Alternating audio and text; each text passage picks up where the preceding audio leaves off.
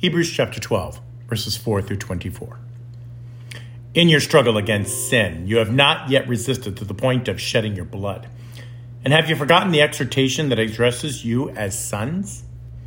My son, do not regard lightly the discipline of the Lord, nor be weary when reproved by him.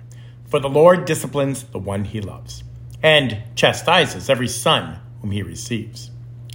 It is for discipline that you have had to endure. God is treating you as sons. For what son is there whom his father does not discipline? If you are left without discipline in which all participated, then you are illegitimate children and not sons. Besides this, we have had earthly fathers who disciplined us and we respected them. Shall we not much more be subject to the Father of spirits and live? For they disciplined us for a short time as it seemed best to them, but he disciplines us for our good, that we may share in his holiness. For the moment, all discipline seems painful rather than pleasant but later it yields the peaceful fruit of righteousness to those who have been trained by it. Therefore, lift your drooping hands and strengthen your weak knees and make straight paths for your feet, that what is lame may not be put out of joint, but rather be healed. Strive for peace with everyone, and for the holiness without which no one will see the Lord. See to it that no one fails to obtain the grace of God, that no root of bitterness springs up and causes trouble and by it many become defiled. That no one is sexually immoral or unholy like Esau, who sold his birthright for a single meal. For you know that afterward, when he desired to inherit the blessing, he was rejected, for he found no chance to repent, though he sought it with tears. For you have not come to what you may be touched a blazing fire of darkness and gloom and a tempest, and the sound of a trumpet and the voice of whose words made the hearers beg that no further messages be spoken to them. For they could not endure the order that was given. Even if a beast touches the mountain, it shall be stoned. Indeed, so terrifying was the sight that Moses said, I tremble with fear.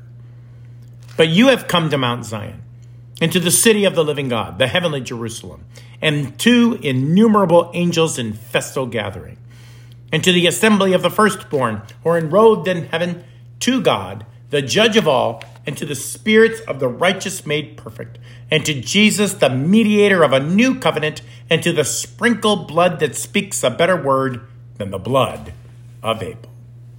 This is the word of the Lord. Thanks be to God. Grace, mercy, and peace be unto you from God our Father and our Lord and Savior, Jesus the Christ. Amen. The text for our gospel proclamation comes from the epistle to the Hebrews in chapter 12 that I just finished reading for you and serves as the basis of our theme for the 11th Sunday after Pentecost Get back where we belong.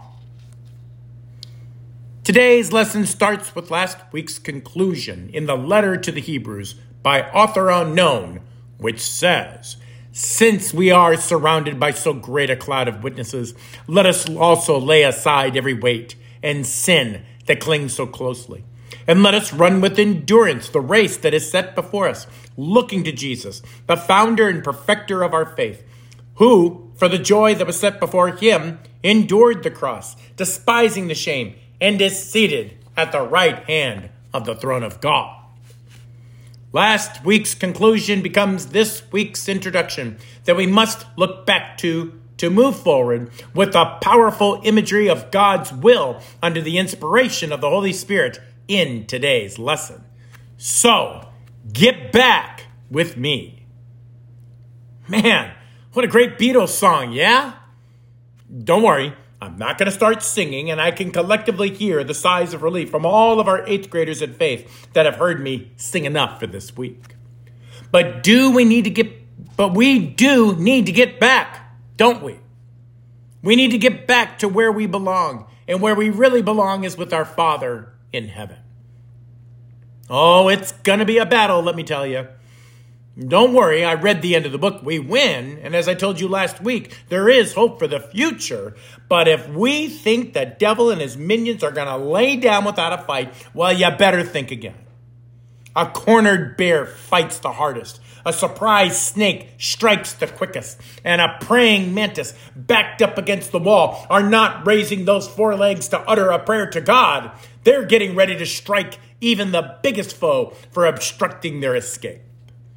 So it's going to be a spiritual battle, the likes of which many of us do not see coming. But God does. And the fact of the matter is, He has been preparing us for this battle from the very moment of our spiritual inception in baptism. First, God reminds us not to take His discipline lightly. We have been learning in 1 Samuel on our Monday Bible and Devotion Hour that Saul did just that. Saul, the first king of Israel, in chapter 13, the prophet Samuel gave Saul clear directions to wait before a battle seven days, and Samuel would give a sacrifice to curry the Lord's favor before the battle. Unfortunately, Saul grew impatient and defied God's orders through Samuel and made the sacrifices himself. And of course, right when he was making the sacrifices, Samuel appears saying, What have you done?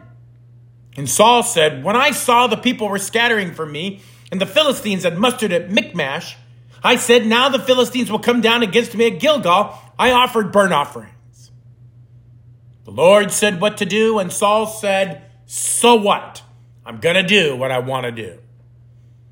Oh, how short is the memory of Saul.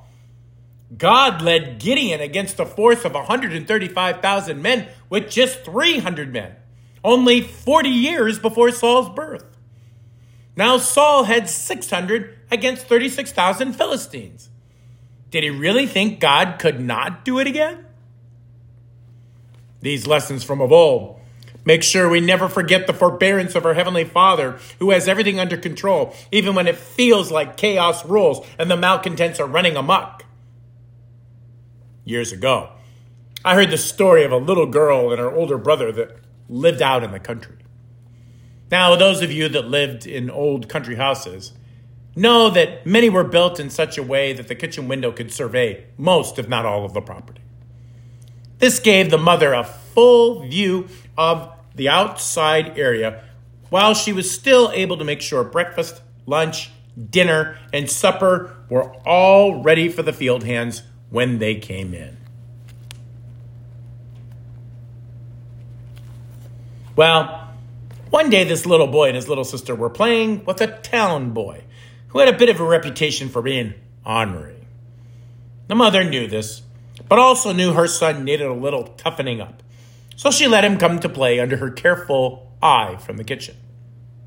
Well, the day went as expected with the ornery boy who picked on the brother while they played. The mother did not intervene because she wanted him to figure out how to manage said conflict. Unfortunately, his feisty little sister did not see it that way, and in her frustration of witnessing her brother's abuse, found a rather large branch, large for her at least, and picked it up and walked over to the ornery boy and boop, knocked him right on the head. Now, it didn't hurt him. And the mother, witnessing it all from the window, knew as much refraining from intervening as the little ornery boy pretty much had it coming. Then things got interesting. The ornery bully was insulted that this little impish girl would dare accost him and proceeded to wrench the stick away from her and cock the stick back, preparing for a mighty swing back at the little girl. And that's when it got really, really interesting. A voice like the rushing of a thousand winds boomed from the window of the kitchen, and the mother, finally realizing they reached the point of no return, intervened, shrieking, You put that stick down right now, young man! And he did. Oh, how often we are the impish little girls that just want to take matters into our own hands and then find ourselves in a battle with the devil himself, ready to destroy us for getting down in the dirt with him and playing by his rules. God admonishes us today to avoid this weak path that leads us into theaters of contempt and degradation to our souls when the patient, loving path was safely under his control with the battle he has more than disciplined us for. But even when we venture out from under the safe pinions of his protection, he still gathers us as his chicks safely under his wings again. Today, we have lost so many members of our flock. And thanks be to God, He has already set in motion a plan to bring them back. Pastor Spaeth came to me some time ago and noticed there were many who did not come back after we were apart due to COVID restrictions. So he committed to going to them, home by home, and personally encouraging them to come back to the disciplined and protective life under the cross of Christ. That means bringing them back to Bible devotion and prayer group studies, bringing them back to Lutheran worship with Christ at the center and the sacrament of Holy Communion for the forgiveness of sins and the strengthening of their faith, bringing them back to our family fellowship community and care under Christ. Back to sharing the gospel so we can bring even more back for Christ's sake and to the glory of God. Back so we can sit under the cross where our Savior Jesus died for our sins and see the tomb that he walked out of alive so he could bring us back to his and our Heavenly Father who lost us because of our sins.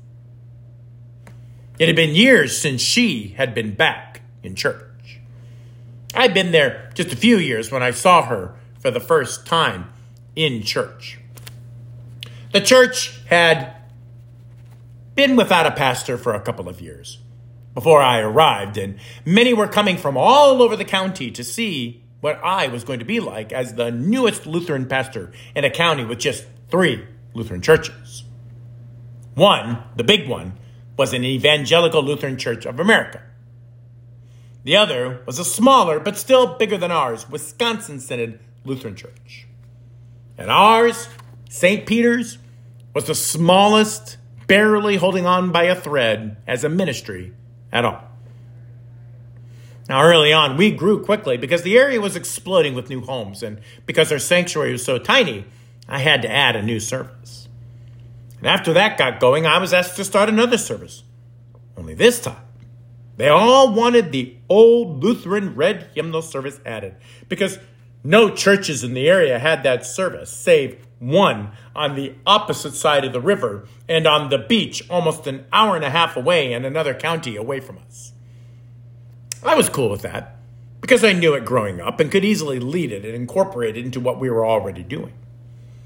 As soon as we had that service up and running, well, that's when I saw her. Now, you couldn't miss her. She's over six foot tall, had almost bleach blonde hair, and a short modern cut. But that wasn't what got my attention. What got my attention is that she was crying while we worshiped that old page 5 and 15 service from the old red hymnal. People cry a lot around me, so I rarely ask why. I just let them come to me as they need to and address it the best way they see fit. And eventually in Bible study, she confessed why that service that she always attended made her cry. You see, it was that service that she sat next to her grandmother in when she was a little girl. Mom and dad didn't go, so she went with grandma. And when grandma died, she didn't have anyone to go with anymore until she heard we were doing that service at St. Peter's. That right there told her it was time to get back. I don't know what you needed to be here today. Only you do. But whatever it was, God used it to help you get back. So as you continue to get God connected to those who need to get back, maybe the reason you are here is the reason some you love will come here and get back under Christ's cross because you asked them to. So let's get back where we all belong together for Him. Amen. Now may that peace which surpasses all understanding guard your hearts and your minds in Christ Jesus always. Amen.